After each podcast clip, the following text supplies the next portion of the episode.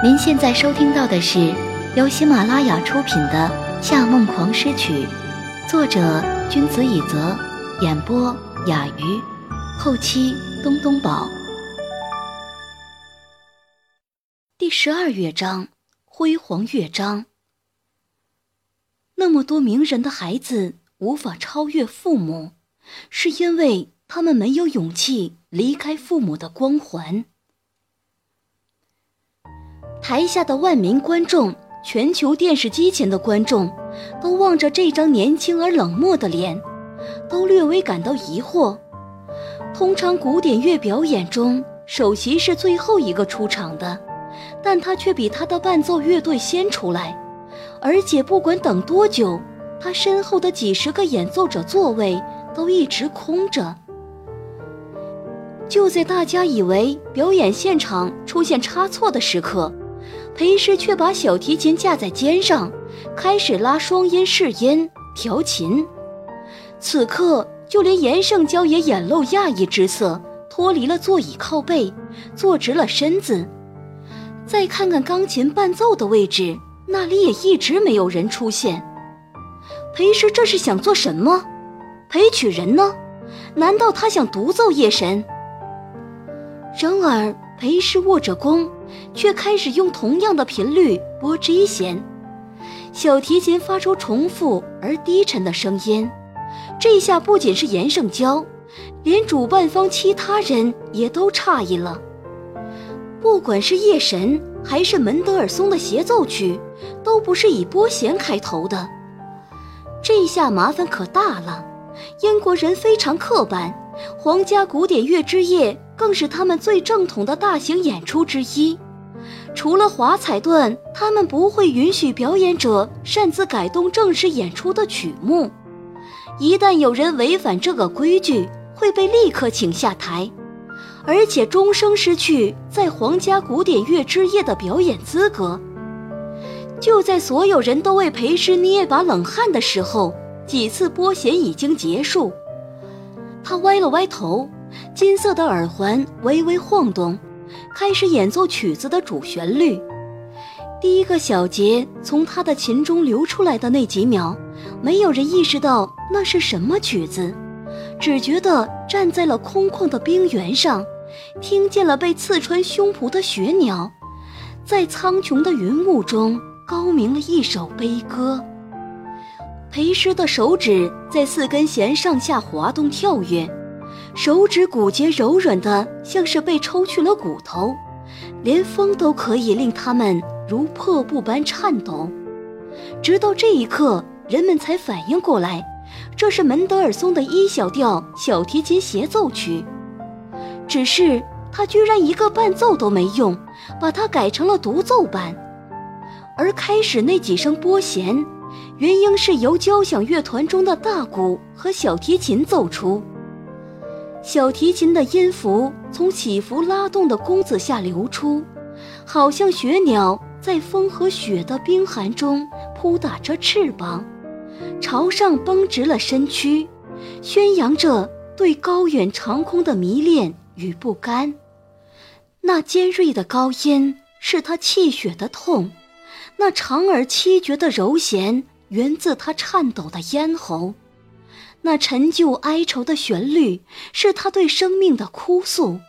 所有的一切，都一如歌颂着这世界上最优雅、最壮丽的死亡。冷寂的演奏台上，只剩下裴师和他的琴声。然而此时此刻，不止裴师一个人，所有听众，连同坐在演奏台上的十个孩子，都因被琴声刺痛。而紧皱了眉。随着曲子的推进，听着那熟悉却又格外忧伤的音乐，严胜娇紧张的双肩却松弛下来。严胜娇，这名字真好听，娇弱如花，美得引人入胜。三十七年前，威尼斯的海边，那个少年。曾经带着一脸无害的笑容对他如此说道：“她是富家大小姐，一向骄纵惯了，第一次遇到对自己既不畏惧也不讨厌的人，那个笑容令他心跳加速，却又不知所措。他别过头，扁了扁嘴，赌气地说道：“是争强好胜的胜，谢谢。我还是觉得我的解释更确切一些。”他还是一脸灿烂的笑容，他的脸唰的变得通红。你这人怎么这么没礼貌？他想了想，温柔却固执的说道：“你是很漂亮啊，总不能逼我撒谎吧？”在这快四十年的岁月里，他一直坚定的认为，当初会这样执着于这个男人。要么是因为那时自己不过情窦初开，要么是因为他确实长得有点好看，要么就是因为输给另一个女人很不甘心。这与爱情没有任何关系，与他要走的路也没有关系。只是此刻望着台上黑色的身影，他还是不可避免的想起了他。既然认为我漂亮。为什么最后却会跟那个女人走？既然没有感情，为什么要让我看见这么多的温柔？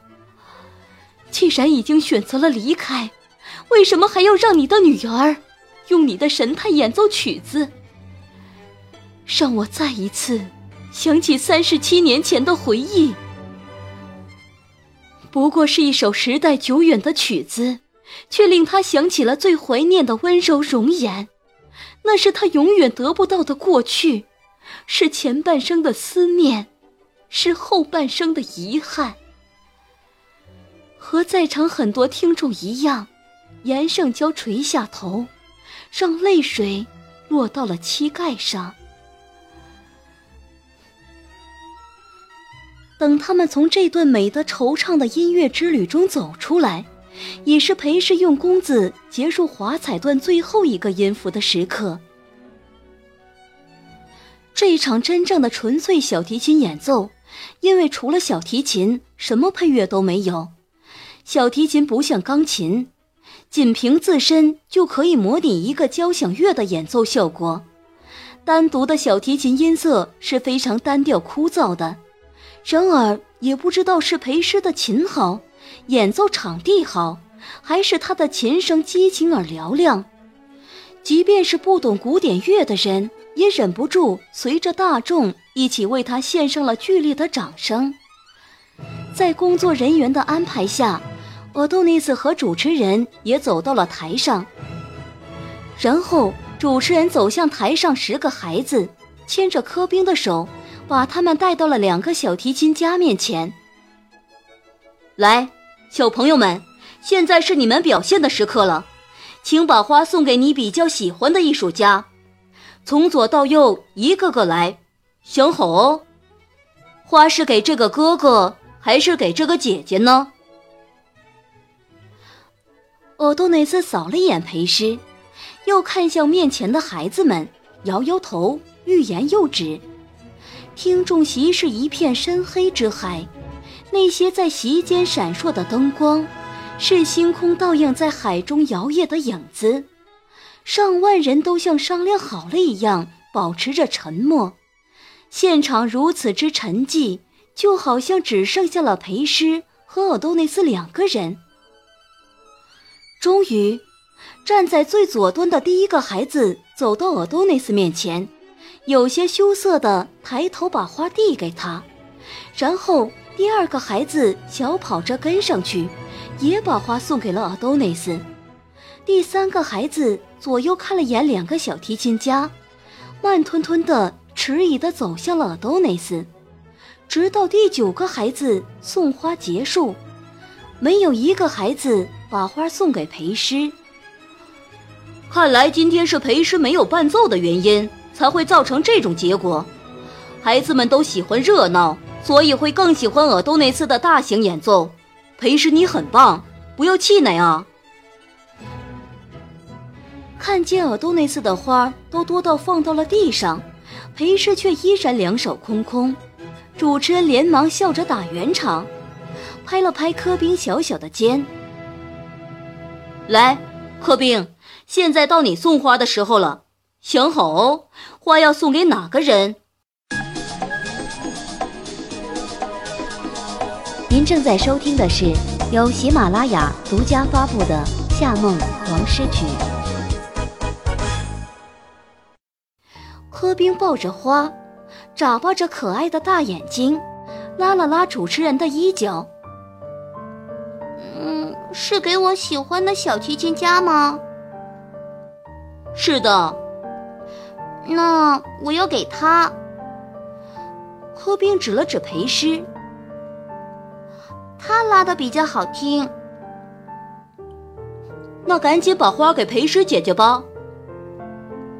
不要，我不会过去的。你来给他。看来柯冰的大小姐脾气并不亚于夏娜，连在这么盛大的舞台上都敢这样讲话。主持人面露尴尬，一时不知该如何是好。所幸这个时候，严胜娇又一次在底下发言了：“ 我来替他送花吧。”然后他走上舞台，揉了揉柯冰的头。我女儿脾气是这样，表面上看去很厉害，其实心很好。在学校里，她也总是帮助那些被人欺负的小朋友。我不是因为心好才给他，我是真觉得他比较好。柯冰拉扯着母亲的衣角反抗道，但是因为没有话筒，所以声音只有台上的人听得见。接过女儿手里的花，也无视了她的话。严胜娇亲自把它递给了裴师。裴师，不被小孩子喜欢，不代表你的音乐不棒，我们都非常为你骄傲。你是虽败犹荣。裴师一语不发的接过花束，没有感情的笑了一下。哼，谢谢。严胜娇笑得如此和善。简直与裴师所认识的判若两人。今天的表演非常精彩，一点也没有辜负你父亲的期望。然后，我以科室音乐执行总裁的身份，正式邀请你加入我们公司。裴师知道，这个晚上自己不是输了这么简单，他是上了套。如果答应严胜娇，那他从今往后。都会被对方打压，永远只能当远不如父亲的裴少之女。可如果拒绝了严胜娇，这一场失败的音乐也会被人们永远记住，很难再有翻身之日。但他知道，那么多名人的孩子无法超越父母，是因为他们没有勇气离开父母的光环。他静静地望着严胜娇。眼中有冰蓝的火在焚烧。对不起，我拒绝。严胜娇对这个答案满意极了，真不愧是他预料到并且希望得到的答案。然而，他的脸上却表现出了满满的失望。啊，没关系，你再考虑考虑。第二天。媒体果然在最后裴师输给尔豆那次的新闻上大做文章，而对他拒绝严胜娇的邀请一笔带过。离岗回家后，看见那些新闻记者如何像写小说一样歌颂着尔豆那次鬼神一般的演奏，裴师知道这些媒体已被严胜娇买通。他没有心情去阅读更多的新闻。只觉得对严胜娇充满了愤恨，他一定要找出严胜娇故意不给他新曲目的证据，然后再当众撕下这个女人的假面具。他发邮件给皇家古典乐之夜的活动策划部，找他们索要了寄送更换曲目信件的快递单号，然后打电话到快递公司报出了单号，说自己并没有收到这个信件。那边回复了具体的签收日期和时间，是草签，名字写的是裴师，还把签单的扫描件也一并发给他。扫描件上真有他的名字，但字体看上去很陌生，并不是他的，也不像裴曲的。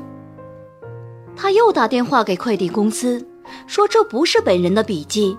快递公司直接把快递员的手机号码给他。裴小姐呀，签收的人是你弟弟呀，他不是经常网购吗？我记得很清楚。快递员在电话里毫不迟疑地说道：“怎么，他忘记把信件给你了？我都跟他说了，这信件很重要，让他要转交给你，他怎么就忘了呢？”最后的结果是，裴曲从一堆游戏碟里翻出了封完好无损的信还给他，像被请家长的孩子一样锁着房，耷拉着脑袋。对，对不起啊，姐，我我看上面是英文，还以为是奢侈品广告册，就把它忘在一边了。为了这件事。裴师把裴曲劈头盖脸的骂了一顿。正训话到最恼怒的时刻，裴师接到了夏承思的电话。回来也不跟我说一声，不行我来接你。夏承思似乎有些不悦。我表演失败，不想说话。你的表演我看了，当时就猜到肯定有内幕。刚才我发给你的链接，你去看了吗？一点也不想看。别赌气，去看。挂断电话以后，裴师心不甘情不愿地打开了夏承思发给自己的链接，那是一条热门新闻：皇家古典乐之夜，裴师神级演出演热议，观众质疑献花儿童有幕后推手。裴师眼睛骤然睁大，把这条新闻快速浏览了一遍。原来自己之前看到的几条媒体通稿根本就没人信，观众们都在网上发表了意见。有人说孩子鲜花的环节是炒作，因为外行人都能看出来裴师的演奏比奥多内斯更好，肯定是严胜娇为了捧奥多内斯故意玩的把戏。有人说。那个四岁的科宾是严胜娇的孩子，他没道理让其他孩子献花给奥多内斯，却让自己女儿献花给裴师。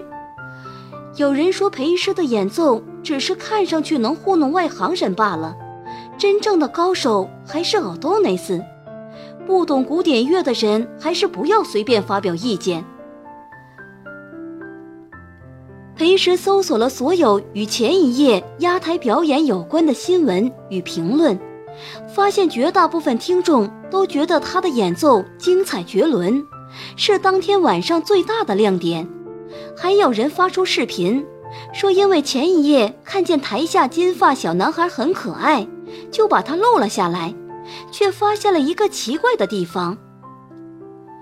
而多内斯演奏的时候，小男孩根本没看任何人的表演，只是低头玩自己的电子手表。但到裴师演奏以后，他却有几分钟听得全神贯注。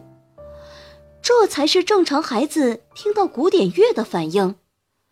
为什么台上的孩子们却在奥多内次表演时听得这么认真？就着这个话题，网友们又开展了新的一轮热议。其实裴师算是误打误撞，遇上了严胜娇的弄巧成拙。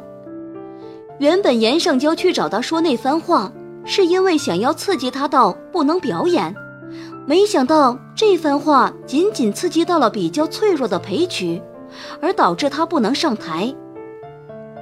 因此少了伴奏，裴师小提琴技巧的所有优势反而发挥得更加彻底。两天后，连著名的英国古典乐评论家 George Connolly 也在报纸上发表了很长的文章，详细点评了皇家古典乐之夜的每一个细节。在评价裴师的表演时，他用到了 “exceptional” 这个词，这个词他在七年内只用了两次，这是第二次。有了乔治·康纳利开的头，包括瑞奇夫人在内的许多著名音乐人、评论家、报刊杂志也对裴氏大肆赞扬。而消失已久的音乐大师周派德竟也重回香港，在采访中给予他的表演十分的肯定。这一回与以前不同，裴氏在海外的名气优先于国内，一夜间暴增。外国观众并不关心香港本土举办了什么鲜花活动，他们只知道看过裴氏的表演后，又一个会被历史记住的小提琴家诞生了。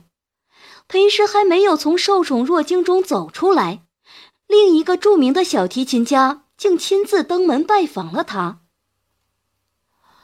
我打算举办一场小提琴演奏会，你有兴趣加入吗？